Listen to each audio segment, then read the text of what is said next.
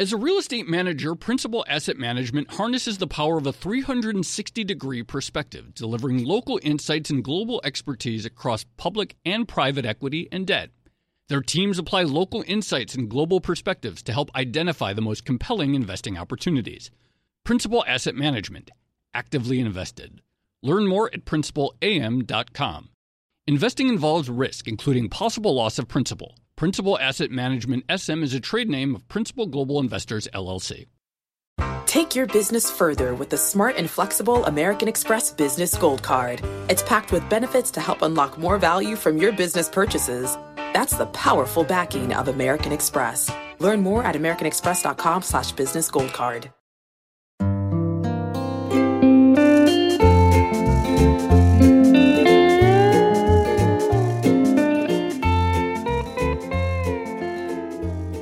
And welcome to another episode of the Odd Lots podcast. I'm Joe Weisenthal, and unfortunately, Tracy Alloway is out this week.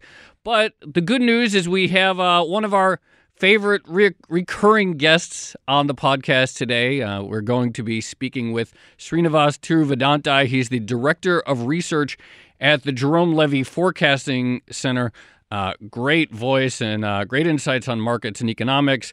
And today we're going to be talking a little bit about the Fed, monetary policy, bubbles, economic volatility, and things like that. There's a lot of um, there's a lot of belief out there that the Fed contributes to instability, bubbles, but a lot of the thinking is kind of muddled, uh, sort of overly simplistic ideas about oh, low rates just lead to surge in speculation. Uh, Srinivas has some more uh, insightful, complex ideas about the nature of central banking over the last several decades and how it's contributed to less than ideal outcomes in the economy.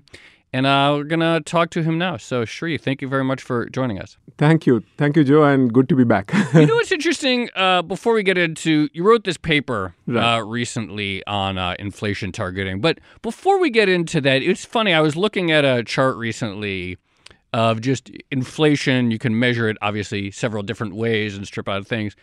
Over the last 15 years, and probably further, if you strip out oil prices, right, it's almost impossible to find any meaningful up or down trend at all. Even the the, the economic collapse, the boom, the whatever. It's like there's it's it it kind of just stays the same. It's dead flat. Yeah, yeah.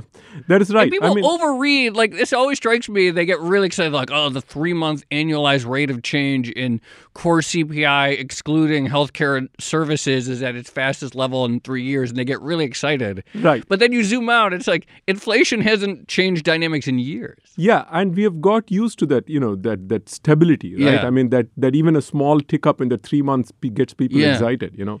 How much of that can be attributed to Fed policy in your view? The fact that inflation trends are so stable? I mean, what happens when inflation trends are stable? How much can it be attributed to Fed? I think certainly Fed has contributed to it. I Yeah. mean, if you look at the Fed policy in the last 20, 30 years, uh, what it has done is implicitly, they are not trying to, I mean, a lot of people attribute a lot of motives to Fed. I just want to be careful. Yeah. They're not trying to do anything, they are trying to do within their mandate. Uh, now, it may be that the framework is wrong, which is what I believe. Um, but what they have tried to do is they take two things very seriously low and stable. The stable part of it is is a lot more problematic than just the low part in my Right. opinion it's if you have low with a little bit of volatility around it that would be okay probably okay uh, maybe you need to cheat it up a little bit but but you the stability that you're pointing out is the is the is, is partly the Fed's doing. Yeah. So let's start. You wrote this paper and you took aim at a particular particular approach to monetary policy or framework. I guess maybe one would call it called uh you call it inflation targeting. What is inflation targeting? When did it start? When did the Fed adopt this current framework, in your view? The Fed actually officially started inflation targeting only in 2012. Um, but implicitly, if you look back, they probably have been doing it since the early 90s or maybe mid 90s at least. They have been doing that. And even before that, you know, if you look at the uh, 70s when people really got, of course, Yeah. were upset about inflation. So the original Humphrey Hawkins Act actually called for low and stable inflation and inflation to be like 0% or, you know, eventually Yeah. they said that to zero is not possible, 2% over, over a long period of time. Uh, so it's been there implicitly. We have been doing inflation targeting in one form or the other at least since the mid 90s. What? Well, what is it? What is so? It's just this idea that it's not enough to just have low inflation, but that they should really worry about any sort of volatility in that. Is that the right? And what is their what's the main approach to achieving that goal? So the main approach to achieving this goal, and this is the tricky part, because the mechanism is never really clarified. You know, when you ask monetarists or when you ask the economists, they would tell you, oh, it's all through expectations. But these expectations channels, I mean, if you really look at expect inflation expectations, they have really not changed much, or they Right. they don't seem to have any relation to reality sometimes. So you know, I don't know how that expectation channel works, except in textbooks. But the basic idea between the expectations channel is through some magic. I know it's not, they would never say magic, that we all expect inflation to be low and maybe around 2%. And if everyone sort of accepts that, and if we all accept that, the Fed will do whatever it takes to keep it there, Right. then that has the effect of actually keeping it there. right. And probably the main way, sort of mechanically, that the Fed keeps it there is by being very vigilant, raising rates at any sort of hint that inflation might be picking up to reinforce this notion among consumers, among businesses, that they will do what it takes. That is right, and and that is that is that is clear. The signaling aspect of it, apart from raising rates, all the talk that goes along with it, is one aspect of it. To be sure, you know, I mean, of course, people to some extent, you know, if there is a set expectations that you know prices go up by two percent, so Yeah. people get wage wage hikes about two percent. People are happy, and you know that's what gets set in the Right. pricing mechanism.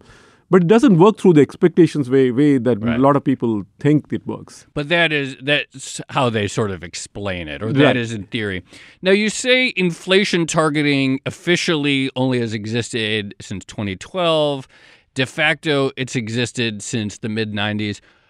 Okay, so then what was the pre the earlier approach? How does that substantively differ from what the Fed did in the 60s or the 70s or Right. 80s. In the 60s and 70s, they were not particularly, I mean, 70s was it's a little bit different, but in the 50s and 60s, when they would see the economy heating up and inflation starting to pick up, they would just slam the brakes, but they didn't particularly have an ex- a specific target in mind. They were not trying to t- target inflation.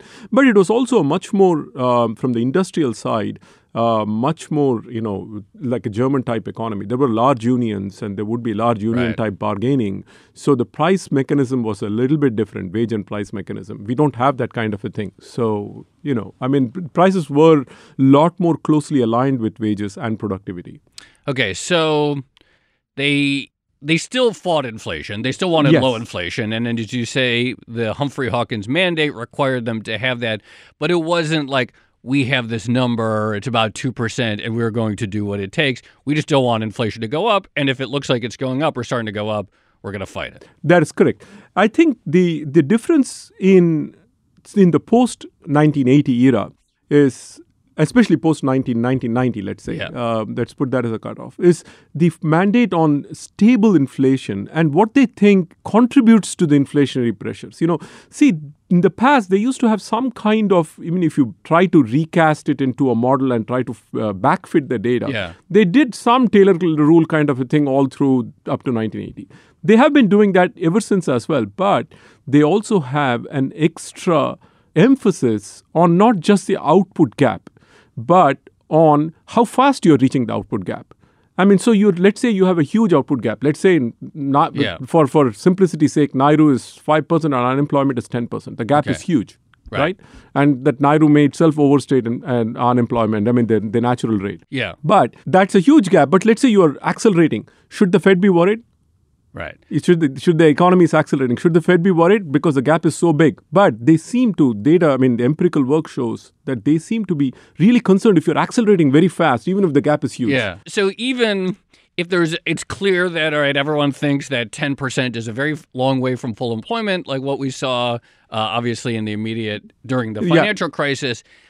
There's almost no level if if we, if we suddenly got hot growth, Right. It doesn't matter how big that gap is. That makes Fed officials nervous at this. point. That is right, and and you you saw that early in the in the Yeah. expansion, right? They were not. People keep saying now in hindsight, oh, the Fed should have been Yeah. more accommodative. They should have said this, said that. But you know, like for instance, 2013, that's six years ago when they did Yeah. the taper tantrum thing.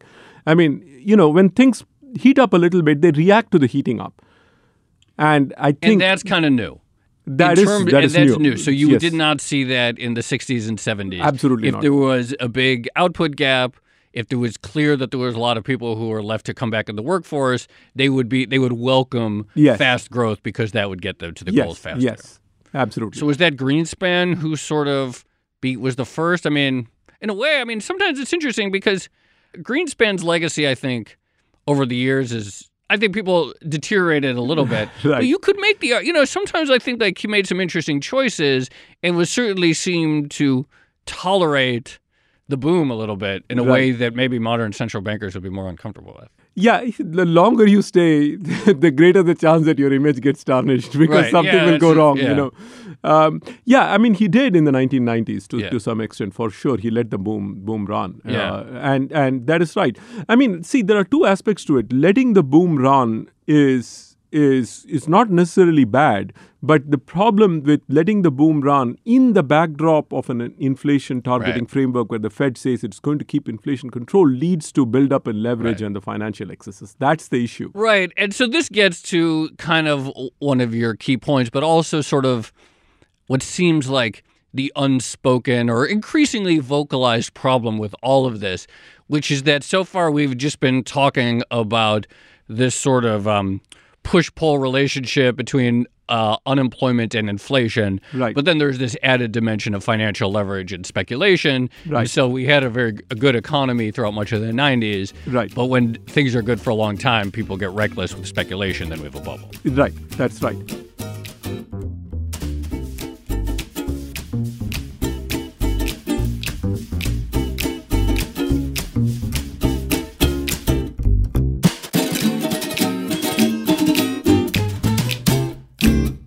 As a leading real estate manager, Principal Asset Management harnesses the power of a 360 degree perspective, delivering local insights and global expertise across public and private equity and debt.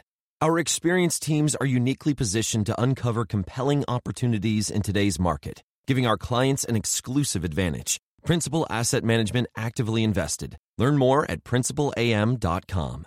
Investing involves risk, including possible loss of principal. Principal Asset Management SM is a trade name of Principal Global Investors, LLC.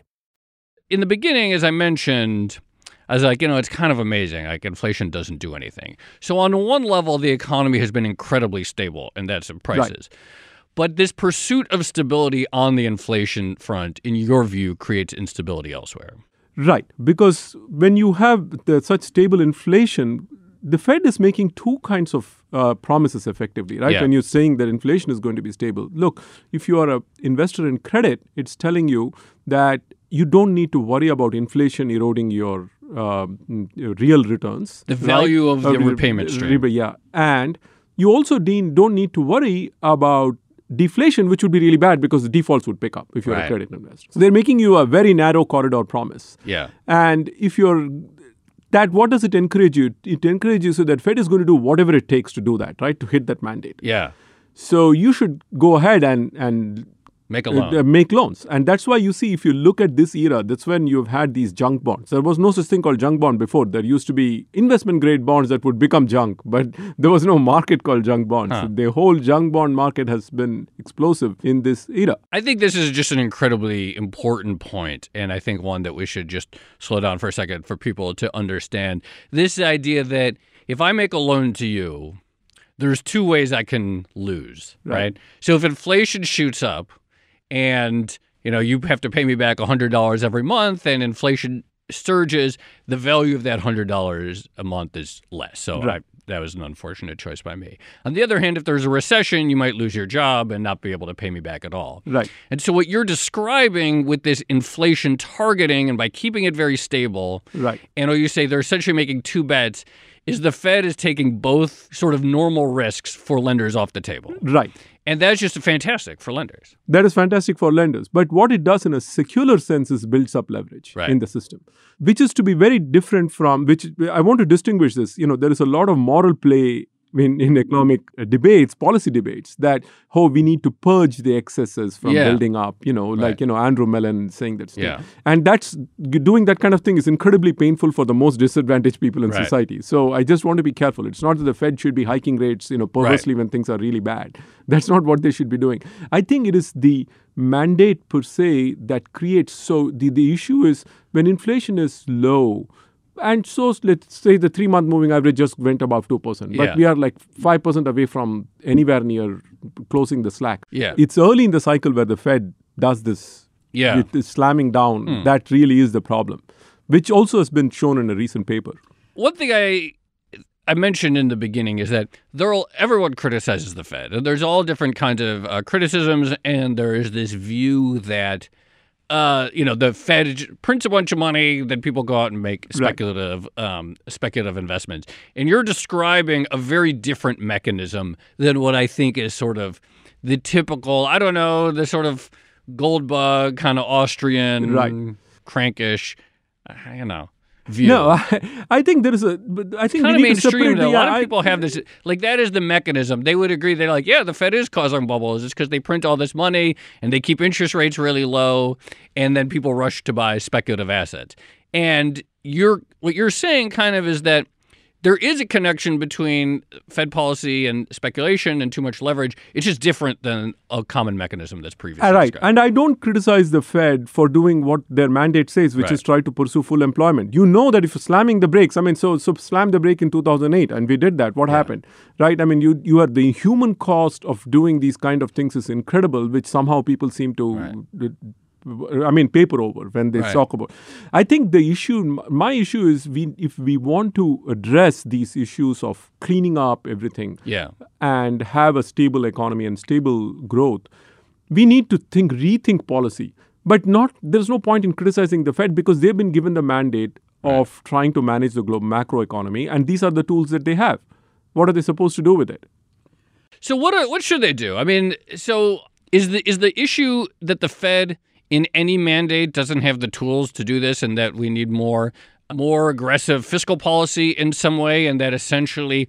No matter what happens, if we lean entirely on monetary policy for macroeconomic stabilization, that will inevitably lead to these kind of risky debt buildups. Yes, you need fiscal policy because fiscal policy, apart from being stabilizing, you know, in a in a macro sense, the flow, financial Yeah. flows, you know, profits and everything, it also, in a balance sheet sense, what you're doing with fiscal policy, you're adding more safe assets to balance sheets. Therefore, you're making them more resilient. Right. right? I mean, you're adding more treasury bonds to portfolios, you're making it more safe. You know what's weird to me is going back to the mechanism via which inflation targeting uh, leads to buildups is I think that you know the the Fed, as you put it, has created nirvana for lenders. So if Right. you're a banker, if you're a lender, if you have capital, this is the absolute sweet spot. Shouldn't this be like what all the conspiracy theorists adopt? Because this actually kind of seems like uh, you know the real tinfoil hat types Right. who think the Fed is like secretly in cahoots with the elites and all that. Shouldn't they adopt the view that what the Fed is doing is setting up an economic uh, Goldilocks that's just absolutely beautiful if you're the if you're the entities that have money and the ability to lend. That is that is actually true. In some sense, I mean, they are not doing it. They they're I mean, there is no grand Right, conspiracy it's not theory. it's and- not an intentional. Oh, Yeah. We're going to do this to enrich creditors, Right. But de facto, they've created a great scenario if you're a lender. That is correct. That's absolutely true. And that's why it has been associated with the rise of finance, right? Yeah. I mean, the, the rise of the financial sector in the last 30 years, you know, overall in gross value added, in profits, and in everything, you know, it's clearly been associated with this era. I don't want to pin it all on the Fed policy. There are Sure. lots of complicated issues going on. But certainly there is contribution from Fed policy. Why did uh? So, yeah, this is actually a real diversion, but you mentioned inflation. They would like slam the brakes in 2008. Uh, I think in Europe they got really unnerved by oil in 2011. Why did like and like the modern era do central bankers still get so freaked out by oil prices? Because 1970s, and if you look at most of them, Yeah. of the people who were in uh, central banks, these are people whose formative years were in the 70s. Right, right. All of them. Yeah. Right. So that's why inflation, when when people get, I mean, David Graeber just wrote something, and all economists got really upset about Yeah. it, right? But they don't do some soul searching. Why has inflation gotten so much preponderance in the economic literature? Yeah. Inflation, inflation, inflation, inflation, targeting inflation, that cost of Yeah. inflation. And I've- actually, if you look at the data, this is very much from the mainstream. The very major paper written by uh, Nakamura, who used to be at Columbia, but she's now at um, Berkeley, I think. Fantastic paper. She just did amazing work with this, she and her hmm. co authors. Elusive costs of inflation. So she went back and looked at the 1970s data. She did all this microfiche work to get that, that Yeah. data. And, and she found that the costs of inflation that people talk about in the textbook or in the models, new Keynesian models, were simply not there in the 70s. Whatever the costs that people talk about. I- I- this is in terms of real costs to the Yes. economy. Yeah. In terms of, well, what is the theoretical idea behind the idea that inflation is bad? So the inflation, what it what it what they're saying is it distorts relative prices. Okay. If there is high inflation and therefore high variability in inflation, high volatility in Right. inflation, it creates the uh, distortion in the relative prices, and thereby it creates uh, wrong signals for allocation of, Right. of capital, allocation of output, allocation of resources. So, so the essential belief that inflation should be both low and stable is this idea that if we just like get prices fairly predictable and stable, then all the other decisions that are actually important for the economy, companies making investments and so forth, they do a better job at that. that is And the economy, and then theoretically, all these other th- things are like downstream from inflation. They do a better job of that. And so we've been talking about the speculative excess that emerged due to inflation targeting.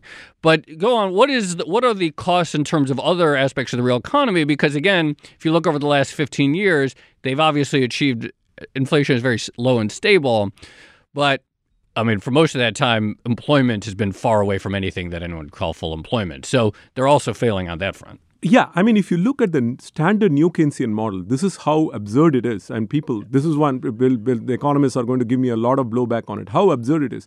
The cost of having a little bit volatile inflation that distorts relative prices, apparently, Right. okay, which it does, the data doesn't show that at all, is more than ha- cost of recessions, much more than the cost of recessions. In their view. In their view. In their view, recessions are preferable to Uh, the re- a relative li- having inflation be a little more volatile. Right. That is how it is. But in the last 30 years, since 79, not 30 years, 40 years now, Yeah. unemployment rate has been above Nairu. I don't believe in Nairu, but let's take that as a is the non what's it for those non-accelerating inflation rate of unemployment. Let's and so we don't even. You, I know you don't even believe that this number actually exists, but the premise of that is that of this idea that Nairu exists is that there is a level of unemployment below which suddenly inflation really takes Inflation off. But the vast majority of time we've been above that. we have been more than two thirds of the time since in in the last 40 years, 70% of the time we have been above Nairu. So 70% of the time we are above, we are running the economy on slack. Just imagine. So that why and what why doesn't this get more attention in the academic literature? The fact that I don't know. I mean, why? So I- like, why? I don't know. Like, I see That all the time. thing. That is what I'm trying to say. So Because I tweeted the other day this the chart of like inflation being stable, and someone's like, "Oh, so you're, what you're saying is the Fed is doing its job?" right. And well, no, because they have two mandates. So they're like, they're one of them is doing one mandate, the low and stable inflation mandate. Yeah, they, I guess you could say they're doing their job, Right. but it's clearly they're failing on the second one. It's an exorbitant cost of achieving a mandate for Yeah. whose benefits are very nebulous. That's what it is. The Fed is a dual mandate of low and stable inflation as well as uh, maximum employment. Employment. Is do all central bankers uh, more or less think those are not that the second one, the employment part of the mandate, is the lesser among equals? I do think they do, and in the, in the other case, they don't even have that mandate. Like ECB doesn't have the mandate. ECB's mandate is It's only just just, prices. just prices, so they don't even have the mandate. So, well, they don't care about it. So let's go back to policies that could ameliorate this. And I think a key thing is, you know, you're not talking about liquidation. You're not saying, oh, yeah, we got to like raise rates and squeeze out the bad debts and cause a recession. But this, I, what you're saying is that from a much bigger secular standpoint, Right. it's not about 2019 stocks are high and that makes you nervous. Yeah. It's that for decades we've run a regime in both ups and downs Correct. that contribute to a buildup of uh, uh, risky debt. And we had your colleague Right. uh, on the uh, podcast, uh, Right. David Levy, a few weeks ago. He talked about that uh, risky debt. But this is not a cyclical thing. It's just Right. it's a it's a fixture of the economy. That's right. It's a fixture. It's a fixture of the economy. And so, how do we that that co- contributes to instability? Like it leads to the kind of Yeah. thing that we had in 2008, and then before that in 1990, the banking problems. So, how do you deal with that? I think you certainly fiscal policy has to play a much more active role. Number Yeah. one.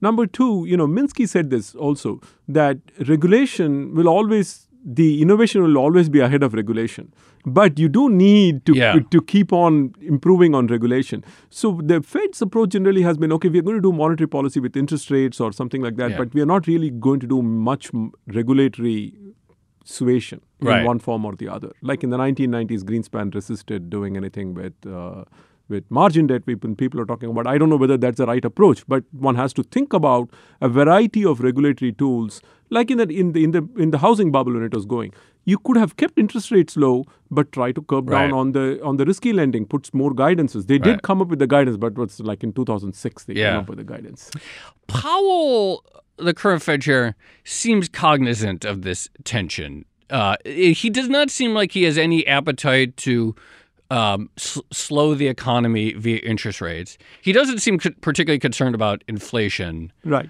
Um, maybe less concerned probably than even some of his uh, predecessors.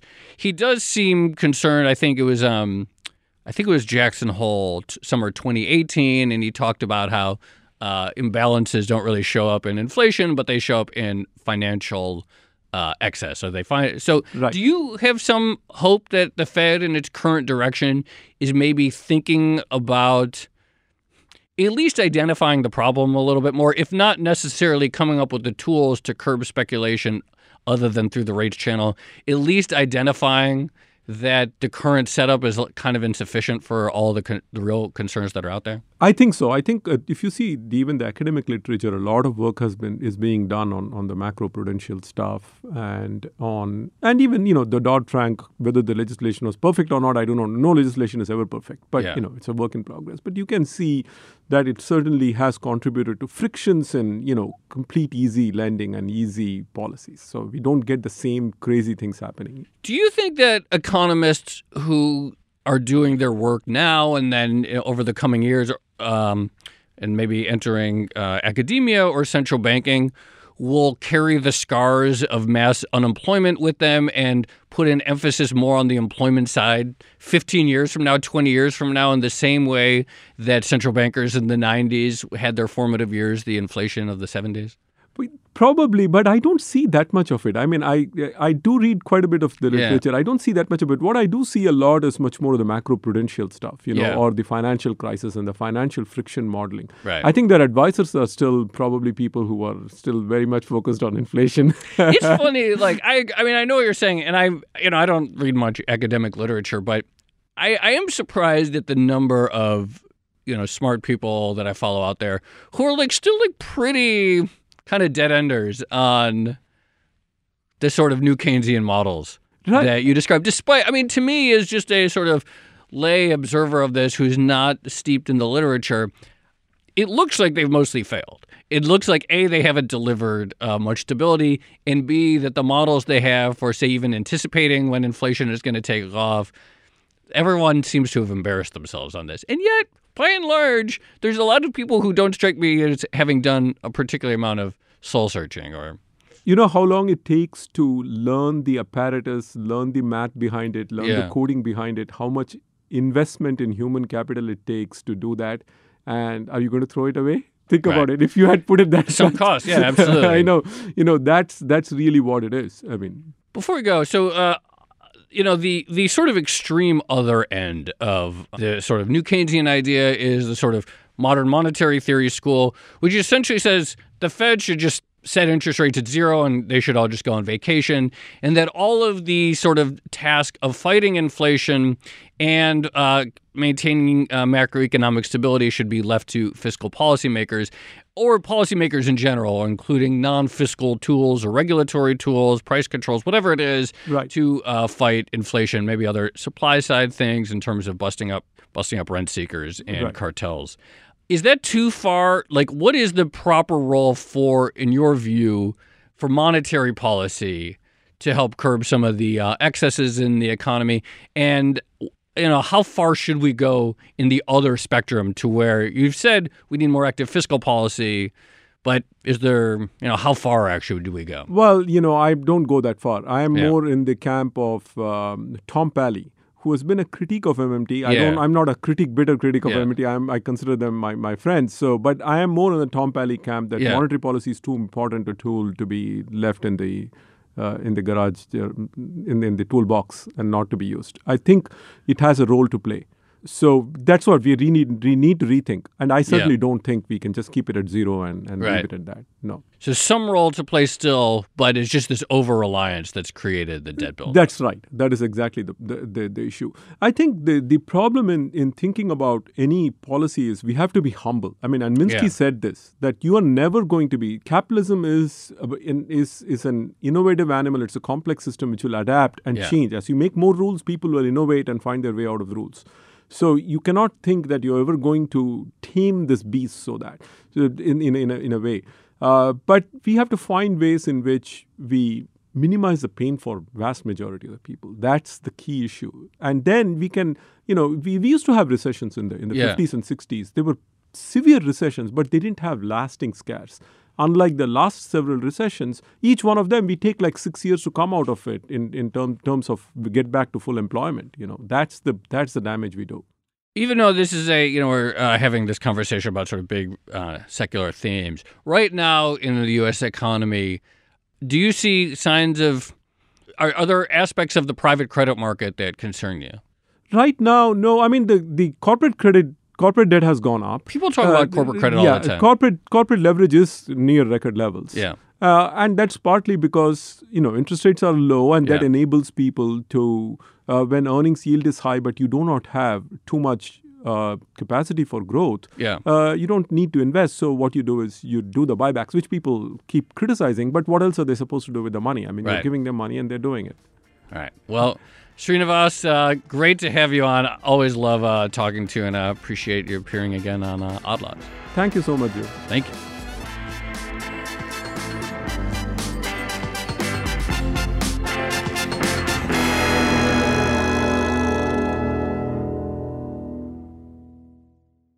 I hope you enjoyed the episode today. Uh, Shri is always one of my favorite uh, people to talk to, and I think this idea that uh, you know that the Fed has created a sort of nirvana for creditors is such an important concept because there's a lot of confusion about the, re- the relationship between monetary policy and asset bubbles and so forth. And I find this framework to be uh, this this explanation to be uh, very compelling, and I hope you did uh, too. So, this has been another episode of the Odd Lots podcast. I'm Joe Weisenthal. You can follow me on Twitter at the Stalwart, and even though she wasn't here, you should follow Tracy on Twitter. She's at Tracy Alloway, and definitely follow Srinivas on Twitter. He's at T Sri, one of my favorite uh, follows, just great all around.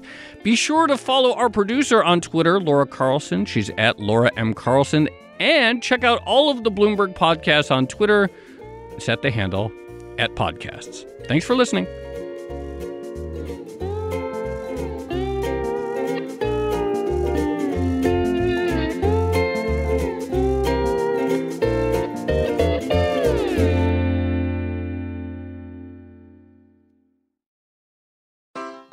Take your business further with the smart and flexible American Express Business Gold Card. It offers flexible spending capacity that adapts to your business. You can also earn up to $395 in annual statement credits on eligible purchases at select business merchants. That's the powerful backing of American Express. Terms apply. Learn more at americanexpress.com slash business gold card. Hey there, it's Joe Weisenthal. And Tracy Alloway. and we are the co-hosts of the Odd Lots podcast. And we want to tell you about a new podcast here at Bloomberg we're really excited about. Money Stuff, the podcast. That's right. Friend of the pod, Matt Levine, is teaming up with our other friend and Bloomberg TV host, Katie Greifeld, to bring the Money Stuff newsletter to life. Every Friday, Matt and Katie will dive into all the Wall Street finance and other things that make Matt's newsletter such a hit. You can listen to Money Stuff the podcast on Apple Podcasts, Spotify, or wherever you get your podcasts.